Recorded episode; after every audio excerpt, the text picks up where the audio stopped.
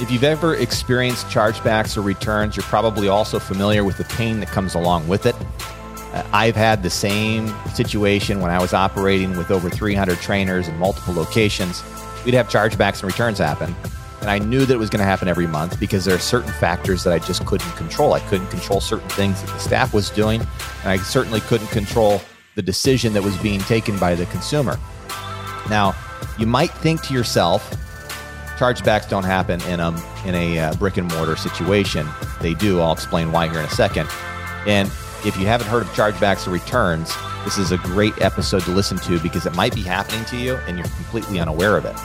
Now, if you are aware of it, there are certain things that you can do to prevent them from happening. First, you have to understand how the entire payment system happens. Okay, you as the merchant, all the way through the processor, by the time they actually send the money to your bank, and the person in between you and the processor. We'll talk about that person and how they get their cut and how you can reduce your total expense on the processing fees. Then we're going to talk about a little bit of the uh, process or system that happens with chargebacks, why they happen, and kind of the, the reasons why, as a consumer, why do they have this protection? Now, if you're a consumer, which most likely you're a consumer at least at one point in your life, and consumers we have all of these protections for us when we're using credit cards uh, or we're making payments with our, our banking system. We have the Fair uh, Credit Billing Act, Truth in Lending Act, the Electronic Funds Transfer Act, state consumer protection laws, payment card network rules. So these are the reasons why somebody can go ahead and do a chargeback. If you've ever been in a position where you've purchased something and you get a notification via your phone or through your email and it's to go ahead and authorize that payment or to prevent that payment from happening. You get blocked.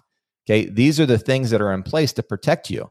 Now, you can also, without that even happening, without a block happening, if you make a payment on something, you can call up your bank and say that charge was not authorized. If you've ever been in that situation where you thought fraud was uh, happening on your account, you know that you can do that and they'll just reverse the charge. That's what a chargeback is.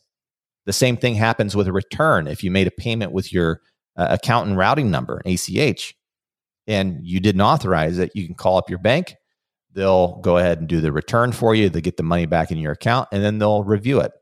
Now, the review process is what happens on the merchant end, the bank or the credit card company. They'll contact the merchant. Okay. If you're the business owner, the gym, they're going to be contacting you. And a lot of times, the way that they contact you is you know, it's they're not calling you up same day. They send you a piece of paper that's automated. It goes snail mail, goes in your mailbox, and it might be too late to dispute. Some of them actually are nice enough to put it on a system somewhere where you can go retrieve it, uh, or maybe they send you an email. So when you look at this whole system, let me just explain how this this starts and how this this process works. So getting set up as a merchant. You have your merchant that swipes the payment or takes the payment from the consumer at your business. Then you have the payment gateway. And uh, if you're working with Stripe or Square, or you're working with someone who's labeling their business, okay, there's there's certain uh, software systems out there that take on the the the system or take on the process, and they just tell you, hey, anytime you process a payment, you just go through us. And that means that they're acting as that middleman. They're taking a fee. Okay, they're taking their cut. Now, the payment gateway is where all of the credit card and all of the banking information is stored. It's stored there securely for the mere fact that they go through, you've probably heard of PCIM compliance. Okay, that's one of the, the processes that they have to go through. But more importantly, they're a secure server. They encrypt the data. Credit card goes through your, your system, software system. It gets sent encrypted to this storage house. That storage house has that data encrypted. And then every single time you want to make a transaction on, let's say me, I have not only my encrypted information, but I also have my own tag.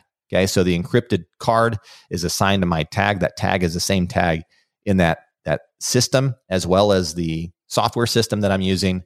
And I just basically send a notification. I trigger a notification to this tag to send a payment or process a payment to my payment processor for you know $50 a month so that happens every single month And then that's the that's the safety in that system.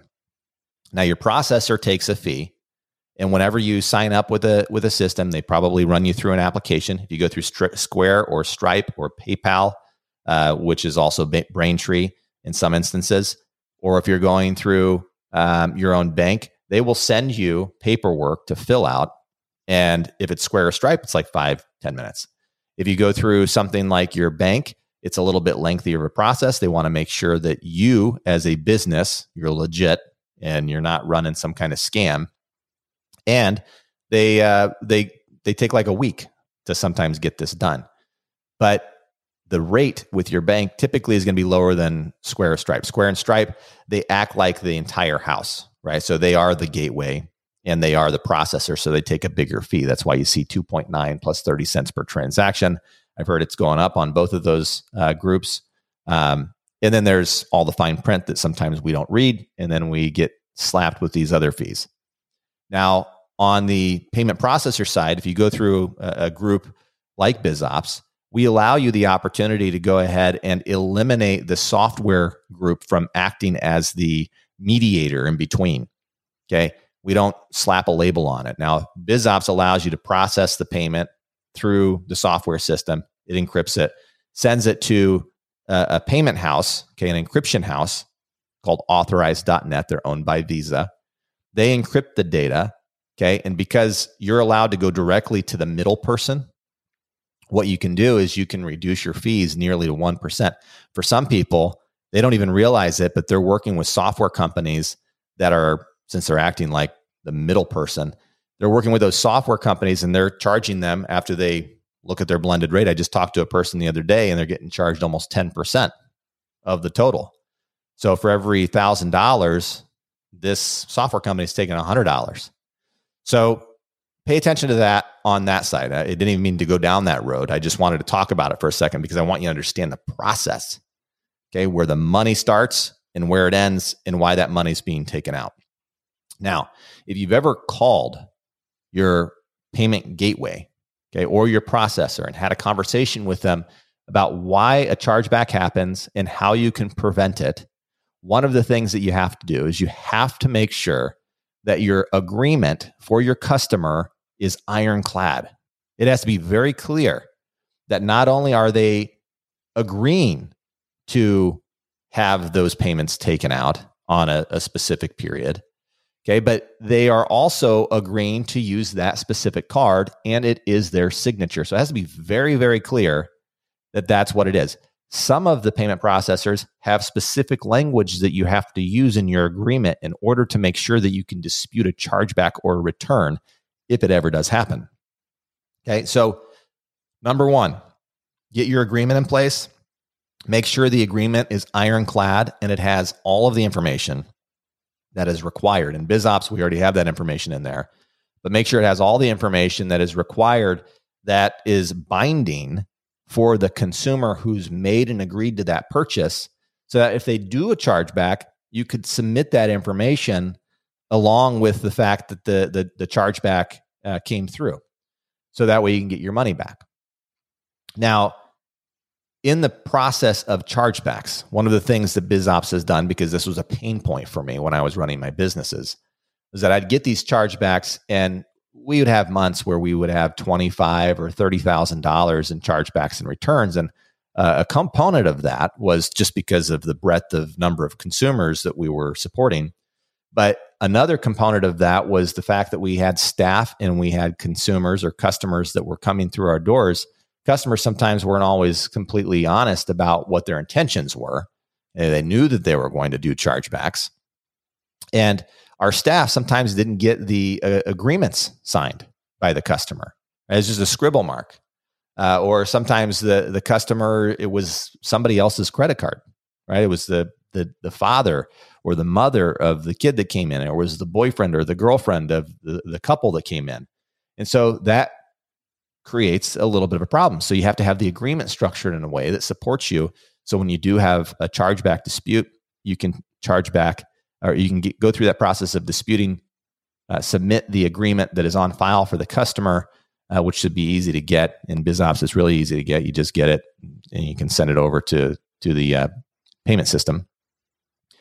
And then also in chart in Buzops, one of the things that I had created, I was talking about this a second ago, it was the ability to go ahead and if you had a chargeback or return, a way to input that information into your software so it didn't affect all of your your finances, right? Because all of your money's coming through and you want to be able to look at your revenue and understand what's going on and you want to be able to disseminate between chargebacks, returns, refunds, you know, waived payments. And you also want to make sure that the person who who performed a chargeback, they don't have access to their sessions. They don't have access to uh, the facility. If you're a 24 hour access facility, they can't even use their, their key fob. So those are things that we've implemented, you know, as part of building out our software because it really was a pain point for me.